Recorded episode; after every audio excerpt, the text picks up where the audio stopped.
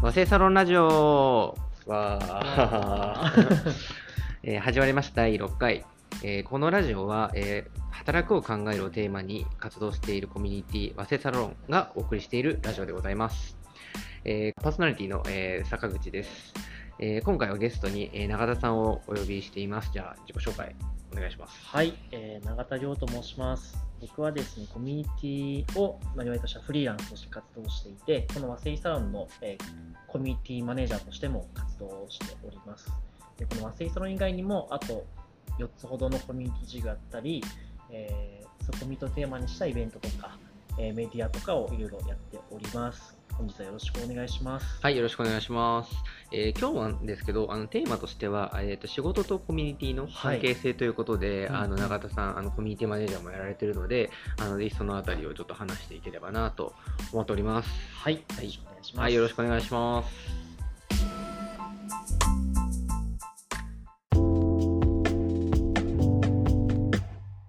はい、というわけで今日は、えー仕事とコミュニティの関係性ということで話していくんですけど、はい、中田さん的にその、まあ、まさにこう働くを考えるっていう和製サロンを、まあ、運用してたりして、まあ、仕事とコミュニティってことは、まあ、いろいろ思うことがあるんじゃないかなと思うんですけど、はい、はい。なんかこう仕事に対してこうコミュニティってどうやって生かしていくといいんですかね？そうですね、まあ、いろいろそれはもう人によって変わってくると思うんですけど、うん。まあ、一応はその和製サロンの例で話すと、はい。その会社では話せないうんうんこととか、もっと深めたい、対話したいとか、そういう欲求ってみんな人持っていると思うんですようん。ね。はいはいはい。そういうところで、そういうことをすることでコミュニティを活用するっていうのが一つうん。分かりやすいのかなと思っていて、例えば仕事での悩持つ悩みって皆さんあるじゃないですか、うん。僕もあるし、うん。それらの働き方関係なく、フリーランス会社員、起業家、皆さんあると思はい。まあ、そういうのを、えー悩みを打ち明ける場として使ったりとか、うんいうことは簡単に分かりやすく言うとあるんじゃないかなと思いますね。なるほど、まあ、確かにその会社内だとい言えないとかね、なんかそのうん言ってもなんかただの愚痴になって終わっちゃうとか、なんかでなんか SNS に書いてもちょっとうん、なんかネガティブなことって書きづらいじゃないですか。うんうんうんうん。まあだからそういう時になんかコミュニティって結構ね、うん。なんかいいかもしれないですよね、そう確かに。ね。なんかあの、クローズがゆえに話せることってやっぱ絶対あると思うので、うんうんそれからやっぱその SNS じゃ話しにくいけど、うん。うんまあ、セイサロンなら話せるなとか、うん。そういうの絶対あるじゃないですか。うんうんうん。僕もめちゃめちゃあるし、うんまあ、セイサロンだから話せることっていうのは、もう本当に立ち上げた当初からずっと僕はあったので、そういうのは本当に皆さん共通絞ってる一つのあれじゃないかなとは思います。ね。んなるほど。うなんかそういう時に、例えば、まあ、今は和製サロンはい。が具体的に分かりやすいので言うと、はい。なんかまあ人数どんどん増やしてるは増やしてるじゃないですか、はい。はい。はいまあ増やしていくと逆になんか言いづらくなっちゃったりとか、ん。っていうなんかバランス感ってあるじゃないですか、うん。うんうんありますねそのあたりってなんか今どう考えてるんですか？そこはですね、確かに今、僕も運営しながら、そのバランスが難しいなっていうのをめちゃめちゃ感じてるんですけど、うんうんでもとりあえず、この人数ぐらいまでは行っておこうみたいなのは決めているんですよ、ね。ああそうなんですねそれ決めてるんですよ。それって言えるんですか？あ、全然言いますよ。あ何人ぐらい取りそのいいんですけど、一体150人ぐらいはあ行きたいあよね。ダンバー数ですね ダンバー数、まさにダンバー数です。もうここまで来るともう90だろうが、多分150だろうが、うん多分あまり変わらんんじゃないかなと。はいはいはいさすがに21人の時と90人の時と比べて、あもちろんさすがに、うん。ね、言えることは確かにちょっと変わってはきてはいるんですけど、まあ、ここまで来たらもう本当150人ぐらいまでは変わらないような気は正直しているので、うん。それは一旦目指していこうっていう話は、うん。運営の中では、えーしてますよね。あそういう話してるんですね、うん。なるほど。そっか、私150人ぐらいになるとどうなんですかね。なんか、まあ、今ってこう和製サロンの、はい。まあ、中身を推してる人、聞いてる人の中では、はいもしかしたら分かんないかもしれないんですけど、うん。なんか結構、どの、なんだろう、まあ、ルームみたいなのがあるじゃないですか、あります掲示板みたいなのがあるんですけど、はなんかその中って、まあ、ある意味誰でもまあ見れるっちゃ見れるじゃないですか。なんかそれは、なんか、どう、例えば、なんかまあスラックとかだと、はい。なんか細かく分けられたりするじゃないですか。しますねで、しかも一部の人しか見れないようにすうるとか。ん。で結構個人的に僕もコミュニティのこといろいろ学んでいると、はい。なんかまあコミュニティ大きくなってくると中で細分化すると、まあ、またちょっとリフレッシュされるというか、うん。みたいなところがあるんですけどなんかはいそのあたりってなんか考えてたりするんですか、そうですね、そこでは今の、えっと、その和製サロンで使っているオシロっていううん。サービスの中でやっていくのって結構難しい、現状の状況じゃ難しいので、はい。その時多分別の SNS を使うとか、うん。例えば Facebook でメッセンジャーグループを作ったりとか、はいはいはい。まあそういう感じで細分化していくことはできるかなと思っていて、うん。そういうことは考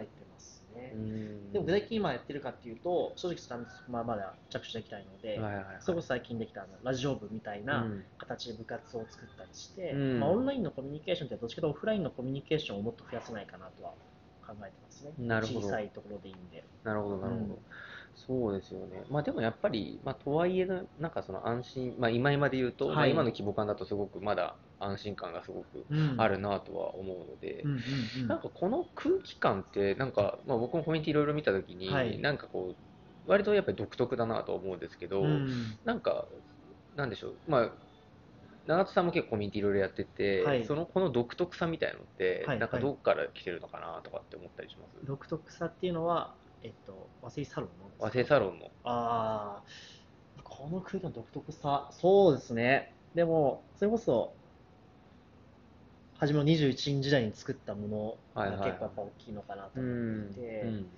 やっぱその時に鳥居さん、金鳥居さんが掲げてた、掲げたっていうか、こうなこういう場所だったらいいですよねぐらいの皆さんですけど、まあ、そういった言葉とか、はい。僕らが日々取ってきたコミュニケーションとかが、そこ生まれたアウトプットとかいろいろあったと思うんですね。うんイベントとか、ライブ配信とか、はいはいはい。いろいろノートの話になってきたんですけど、うんそこからにじみ出るなんかある意味空気感みたいなのがあったなと思っていて、うんうんそれがなんかある意味、和製さんの文化っていうか、うんらしさなのにつながっているような気がするんですよね。うんそれは一つあの、皆さんに読んでもらっているあの5つの価値観みたいなうん話もつながってくるし、はい。なんだか僕はすごい納得感大事にしているみたいなところちょっとあるなと僕は思ってるので、うんうんまあ、そういう、あとはみこしを担ぎ合うとか、うん。ああいったものにつながっているのかなと思いますね。うん、なるほど、まあ、確かにそうですね、最初になんかその空気感を、まあ、ある種21人でしょ、まあ、うん。少人数ではい。なんかこう回して作っていったっていうところ、うん。まあ、それにやっぱ入った人たちが、まあ、はい。その空気感がもうすでに流れているから、それになんかうん。まあしまあ、従うっていうとちょっと表現があれかもしれないですけど、うん。まあ、それに慣れていくっていう感じは、まあ、それでなんか独特さが生まれてるっていうのは確かになんかそうだなっていう感じは入って思いますね。そうですよね。うん多分あれ、あれに共感してくれる人が多分集まっているような気はするんですうよね。ん、なるほど。多分気持ち悪って思う人は多分来ない。うん、はずうん確かに確かに。そんなずっと働く考えたくないよみたいな人はね、まあ入らないですもんね。そうですよねんな確かしら入入ってくれたってことは、うん働き出し、もしくは悩みを持っている方とか、もっと追求したいと思う方とかが多分多いなと思っているし、うんまあ、その働くレベル見なくて、ままあ、納得した人生を歩むために働くをもっと追求しなきゃいけないとか、そういう考え方というのがすごい多いのかなと思うっているので、ん。なんかある意味その、働くをテーマにしてるけど、働くばっか語っているわけじゃないじゃないですか。うん。もちろん語る時もあるけど、どうでもいい話をもちろんするし、うん。あくまで旗印が働くだったっていううんぐらいなのかなとは思ってますね。なるほど、うん。まあ、確かに働くだけを考えるというか、その働くにはね、例えばそのプライベートの時間とか、うん。例えばその会社の中でも、はい。なんかその同僚とかとね、はい飲みに行くとか、うん。まあ、そういう時間も含まれてるから、でもそれも含めて、なんかその会社に属する何かっていうか、仕事に属する何かっていうのはうん。あるから、まあ、それが全部そ相対的にうん。なんか存在してるっていうのかなとは思いますよね、和製サロンの中で。うんうんうんううんん、なるほど。なんかその、例えばその仕事はい。に対して、そのこの和製サロンというコミュニティが、まあ、そういうなんかある種の、まあ、ははけ口としての。存在っていう時、まあ、そこでなんかは吐き出せるその安心感みたいなところっていうのを、まあ、なんか他にこう、なんでしょう、担保するために、はい。なんか気をつけてることとかって中田さん的にある？んですかそうですね。細かいところは結構気をつけてますけどね。うん特にそのオンラインコミュニティ、オンラインサロンとかって、うんコミュニケーション可視化されちゃうじゃないですか。そうですね。すべて見られる、他の人よりも。で、やっぱそこで、その状態でじゃあいかに安心感をつけるかって時に、うん細かいところで言うと、まず見てるよっていう意思表示をする必要があると思ってて、はいはいはい。一番無視がきついじゃないですか、人って。そうですね。うん、だから無視をされしてないよってために、うん。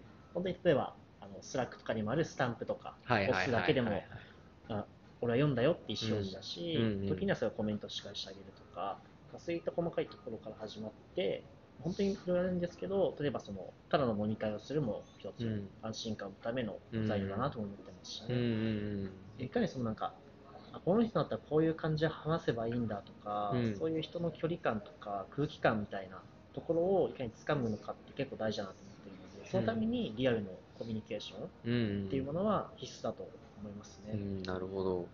あそうですね、確かになんか僕も、なんか最近なんかツイートしたので、はいなんか同じ、要はハッシュタグっって結構誰でもつけられると思うんですけど、まあ、それで相当したとしても本当にこの人って合うのかなみたいなところって、うん。意外と分かんないなとはいはいはい。思ったりするんで、うんうん。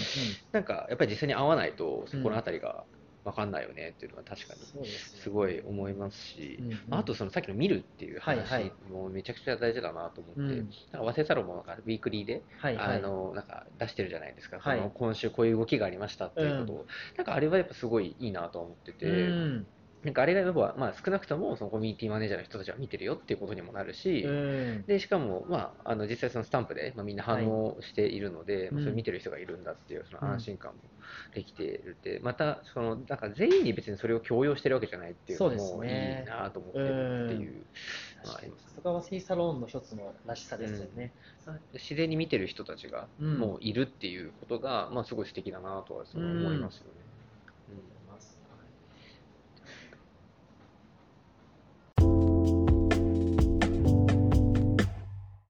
はい、あの先ほどはなんか結構そのはけ口としてのコミュニティみたいな話だったんですけど、うんまあそれちょっとまあネガティブ寄りだと思うんで、なんか逆にそのポジティブな面での、はい。そのなんでしょうあのコミュニティの活用方法みたいなところで言うと、うんまあその仕事においてなんかどういうことができるんですかね？そうですね。なんか一つあるなと思うのは、うんそのコミュニティはすごい自己実現の場としてすごい活用できるんじゃないかなと思っていて、うんうんすごい分かりやすい例を挙げると、うん。はい。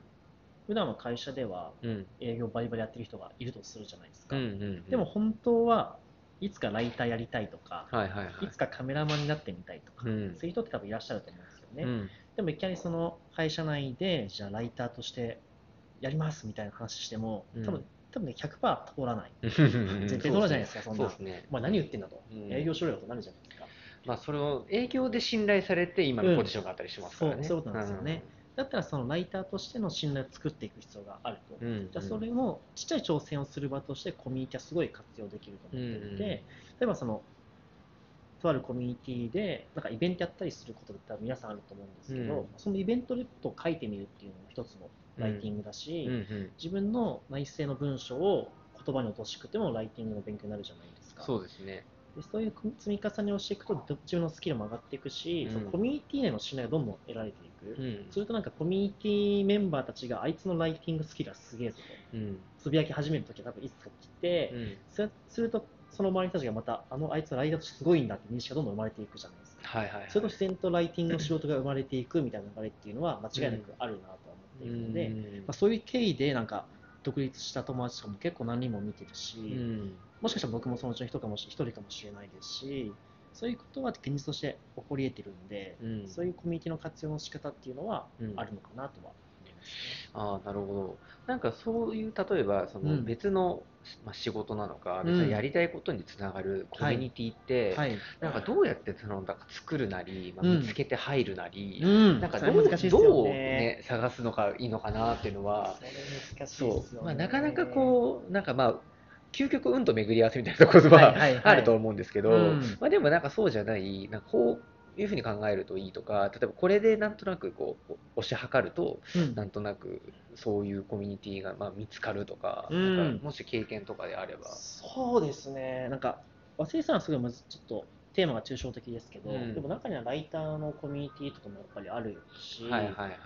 そう旅と写真と文章とかも、うん名前通り旅と写真と文章となんで、文章や写真のスキルを学びたいなら、うん。うってつけのコミュニティだとも思いますし、はいはい、はい。そういったなんかテーマを置いてるコミュニティやっぱすごい多いので、うんそういうところをしっかり見つけていくことは一つ大事かなと思ってますね。うんその見つけるにじゃあどうすればいいのかみたいな話ですけど、はいはいはい。まあ、検索でできたら一番簡単ですけどね、うんもし出てこないんだったら、やっぱり SNS はうまく使った方がいいなと思うん。特に Twitter とかだと、まあそういうコミュまあ、僕みたいなコミュニティの情報をよく発信してる人間であったりとかが結構いらっしゃると思うので、うん。まあ、そういう人をしっかり見つける、うん。すると彼らがそういう情報を発信したりすると思うし、もし気になれば彼らに聞いてみるっていうの手ですよね。うん。なんかつながって、まあ、DM してみて、こういう情報を知りませんかとか。一回にもありましたよ、そういうの。へえそれもでも鳥居さんにあったのかな？鳥居さんはいに、僕に合ってるコミュニティって何ですかね？あ DM が飛んできて、はいはい。でそれはなんか鳥あ鳥居さん自身に聞くんじゃなくて、中田さんって人がいるんで聞いてくださいみたいな。そう。降ってきたんですよ。いける。で、いろいろ聞いて、どういうコミュニティがあるんですかって聞かれたんで、はい。僕は知ってるのはこういうコミュニティがあります、うん。多分これだったら入れると思うんで、うん。一回見てみてみたらどうですかみたいな話をして、うん。で、見てくれたときに、じゃあ僕これに入ろうと思います。へあっていうのえが過去にあったんで、すごいコミュニティコンシェルジュみたいな。ね事を、仕事というかなんか役割ですね、でもれそういうのは多分求められているような気は正直してて、確かになコミュニティ、そこまで幅広くコミュニティの情報をしている人間は、まあ、いるいるけど、うん。そういう人たちがどこにいるのかっていうのが分かんないし、そういうところになんかうまくマッチできたら、そうコミュニティとメンバーのいいマッチングみたいなのは生まれるとは思いますけどね。なるほどね、うんなんか結構、まあ、僕もその SNS で発信するっていうのははい。すごいなんか分かるなと思ってて、まあ、はい。僕もまあノートとかで結構発信してたら、まあ、うん。ノートの人たちとつながってみたいなやっぱ流れがあったので、うん。それは確かにあるなと思いつつ、ん。なんか一方で結構もう僕も僕なりに相談されるんですけど、はいはいはい。なんかやっぱ発信が苦手な人っていますよね。なんかいるじゃないですか。すよね。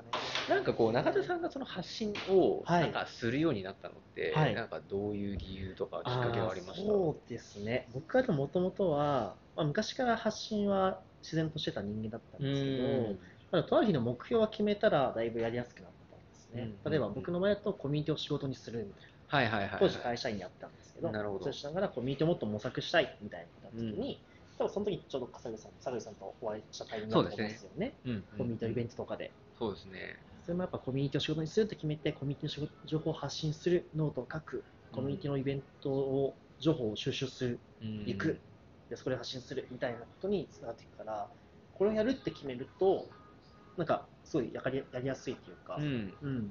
コミュニティの情報を検索して、はいはいはい。それに対して、例えば引用リツイートしようとかでもいいですし、はいはいはい、うん、リプするでも全然いいと思いますし、なるほど。そういうのがあると分かりやすいかなとは思うんですなるほどね。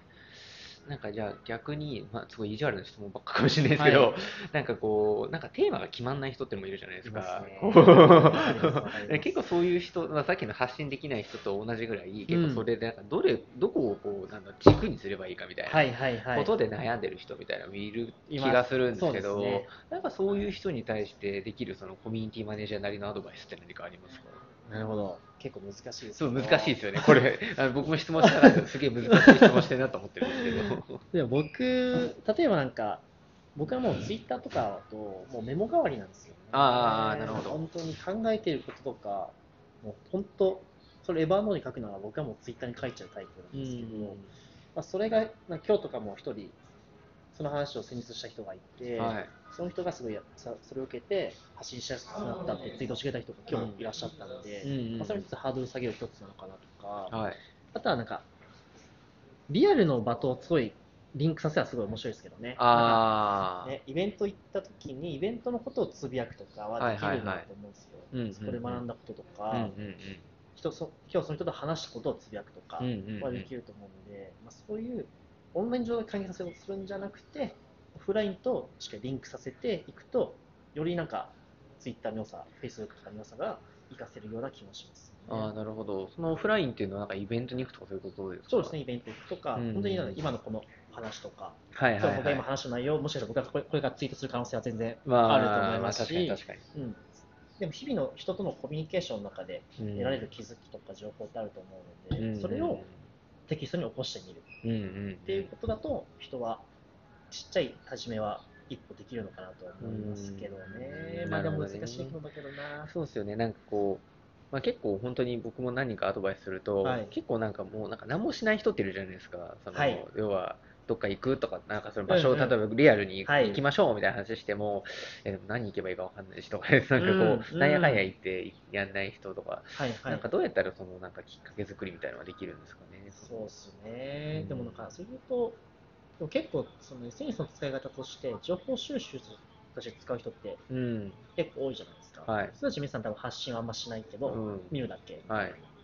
でも収集してるってことは、情報は持ってるってことだから、うん、なるほど。そ例えばニュースを見るとかだけでもいいと思いますけど、そのニュースのコメントをするとか、うんそこで得たイベント情報に足運んでみるとかはうん、できるのかなとは思いますけどね。なるほど。でそれあ、分かった。友達とか信頼できる人にと一緒に行ってもらうとか、ああ、なるほどね。一人で行くの怖いとか、はいはいはい。だったら、この人、一緒に仲いい友達がうん。興味あるところに一緒に足運んでみるとか。はいはいはいはい。は、一番心的ハードルは低いのかなとね。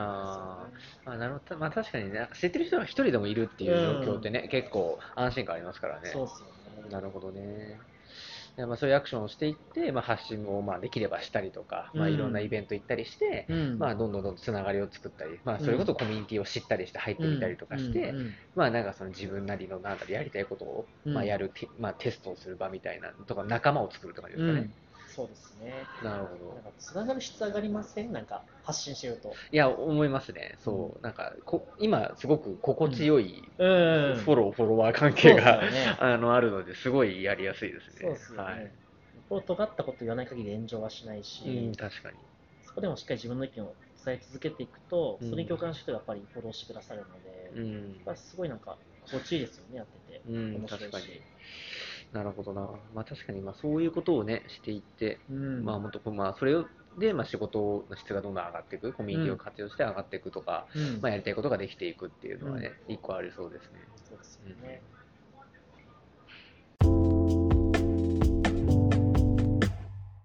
はい、あのまあ、最後にあの、はい。そのコミュニティをまあその仕事で生かしていくにあたって、まあ、うんさっきはそのなんか本職の方ではなかなかできないことをやるみたいな、はい。まあ、0を1にしていくためのはい。コミュニティの使い方みたいな話だったと思うんですけど、なんかその1を例えば10とか100にしていくにあたって、うん。なんかどうやってコミュニティを活用していくといいのかなみたいなことってなんか思うことってありますか？はい、そうですね。でも実際僕の周りで起こっていることでお話しすると、はい、例えばうちだと、うちの和製サロンだと、うん平山さんってキリンではい。マーケティングやってらっしゃる方が、まはい。あ、自分のオウンドメディアを作るって話の時に、うん。まあ、記事を作りましょうとあるじゃないですか。うん。うんでその記事を作るのを和製サロンで出会った、えーライターの安部さん、カメラマンの土田さんと一緒に作るみたいな、うんうん本当はコミュニティ内だけでの活動だったものが、それぞれの仕事にマッチして、えーお互いで価値を作っていくってものが実際に起こっているので、はいそれはなんか今の話を言うと、今01じゃなくて1100の方のうん価値の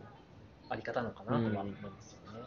でもそうですよね、なんかそのやっぱりそこでコミュニティ内で、うん。例えばその人がアウトプットしたものが何かとかを分かってると、うん。まあ、発注側も発注しやすいし、うん。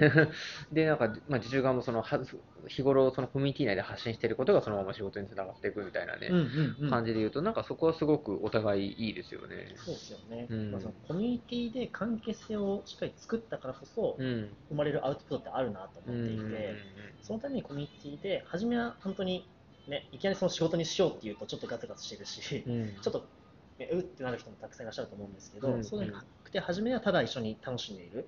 でその中で一緒にできることを見つかったときに、あ一緒に仕事しましょうよと、うん何かそれ全然あり得ると思うんですよね。確かに、でもなんかそのそのガツガツと自然体のバランスってね、うん。なかなか難しいというか。なんかちょっとやっぱり欲が欲をかくというか、うんなんかなんかこう、なんかね、欲出ちゃうことってやっぱありますからね、うん。なんかそこ、どうなんですかね、なんかそのあたりってはい。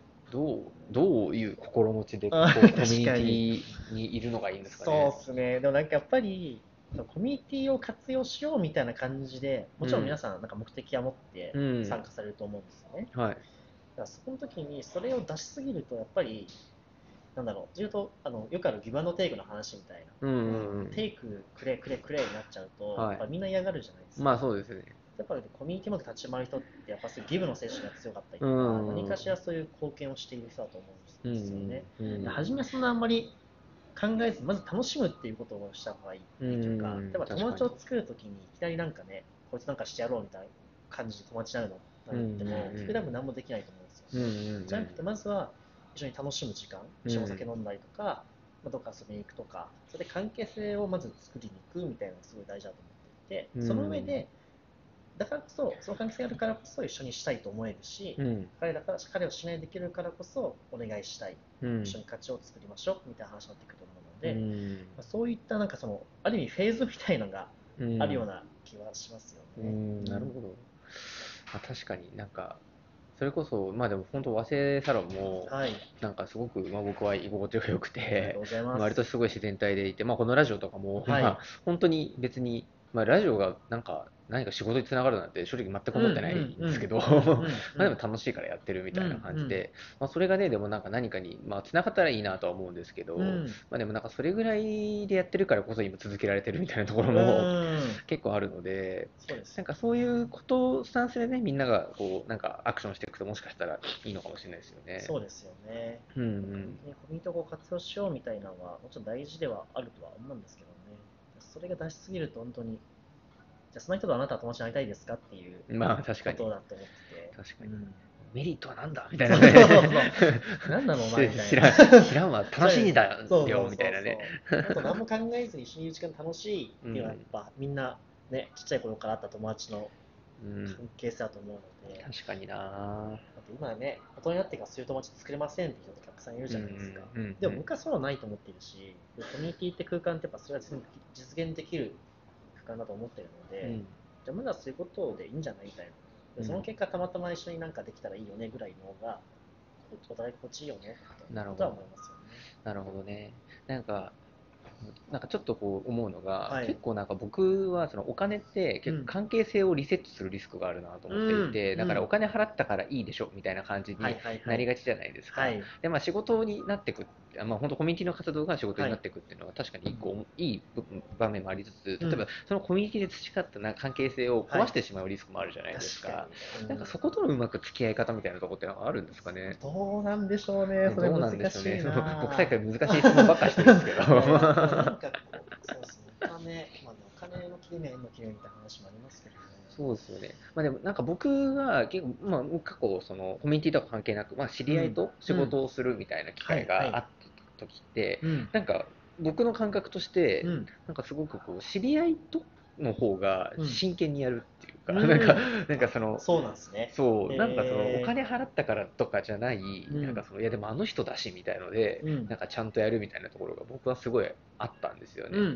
なんか、なんかわかんないですけど、本当その関係性が大事だったら、多分そはいのお金って関係なくなるなと思っててで、すね3万しかもらってないしとか、わかんないけど、そういう、まあうんうんうん3万っていうの適当ですけど、うんっていう、なんかそういうのじゃなくなるから、なんか逆にその仕事の質上がるんじゃないかなって勝手に思ってるんですけど。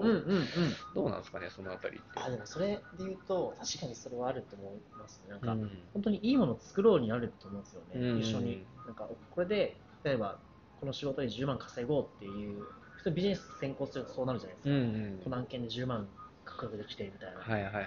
でも、関係性がスタートすると、まずいいものを作ろうがベースですよね。うんうんでその結果、まあ、今言った例えばお金いらないよっていうスタンスでもあるけど、うんでも片方は、いや、だからこそお金を払いたいよっていうので、うんうんめちゃめちゃなんか本来の仕事のあり方のような気がするんですよね。うん、うんそれはなんか確かに。戻ってきた感じはすごいしてて、うんうんこれまで本当、もう仕組みが先行しすぎて、お金もらうのは当たり前だし、やってもらうのは当たり前だから、うんお金くれよ、やってくれよだけど、うんこっちだと、今を作ろうってピュアなその言動で動いてるから、お金っていう、あくまで結果論で発生するものに対して、まあ、そこの目的にならない。うんうん、それで本来、一番初めの仕事の生まれ方ってそこだったんじゃないかなと思ってるんですよね。なるほどね。うんなんかお金払った方が偉いみたいな風潮あるじゃないですか。ありますねでもそ本来だったら金払って初めて対等になるんだと思うんですよ。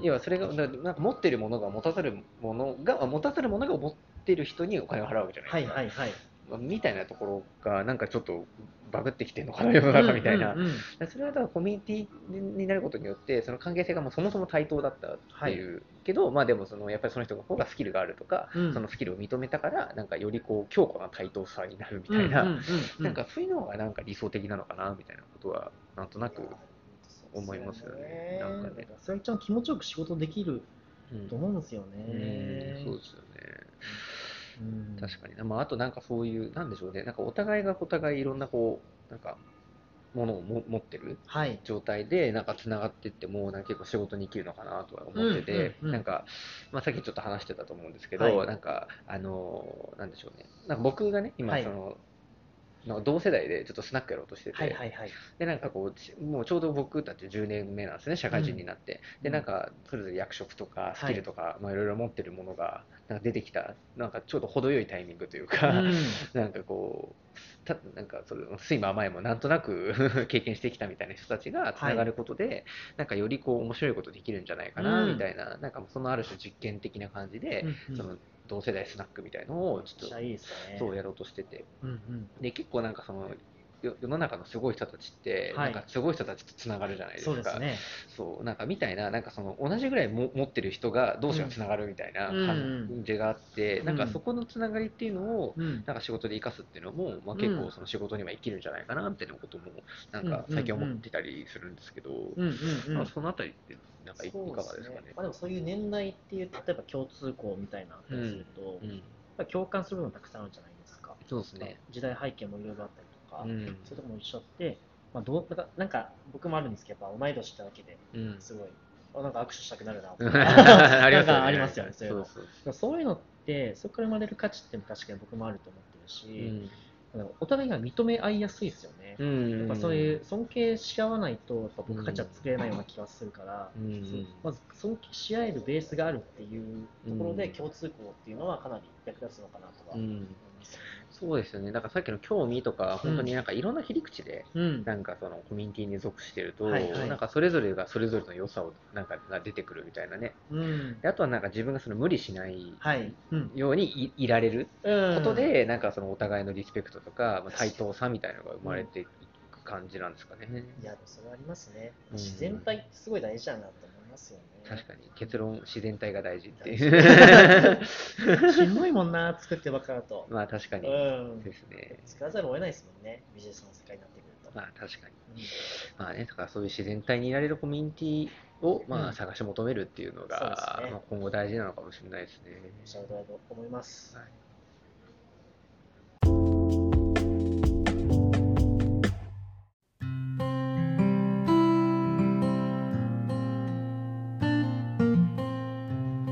わけで和製サロンラジオそろそろエンディングのお時間なんですけれども、はい。永田さんこう今日お話ししてみていかがでしたか？いや、あっという間ですね。あ本当ですか？めちゃめちゃ楽しいですね。あそう。そう楽しいんですよこれい 自画自賛理由がわかるわ。でもそうですね、言われてみて、なんか初めて気づくことも、今話しながら、あ、そうだなとか思いながら話したりとかたくさんあって、うんうんあすごいなんかやっぱ、対話するってめちゃめちゃやっぱ学びの場ですね。そうですね、うん。なんか僕もなんかラジオでやっていろいろ聞くんですけど、うん。なんかやっぱりなんか本当に学びが多いし、うん。でなんか逆に僕が発言したことでこうなんか相手もすごく学びがあったりしてくれる時もあるので、うん。まあ、そういうのがすごいやっぱたまらなく楽しいというか、いや、いいですね。ラジオ文化流したいですね。そう、うん。でなんか最近だとなんかニュースピックスでもなんか耳は開いてるとかはいはいはいはいみたいな やってたから、うんうん。結構いろいろ可能性あるんじゃないかなとはね思ってるんですけどね。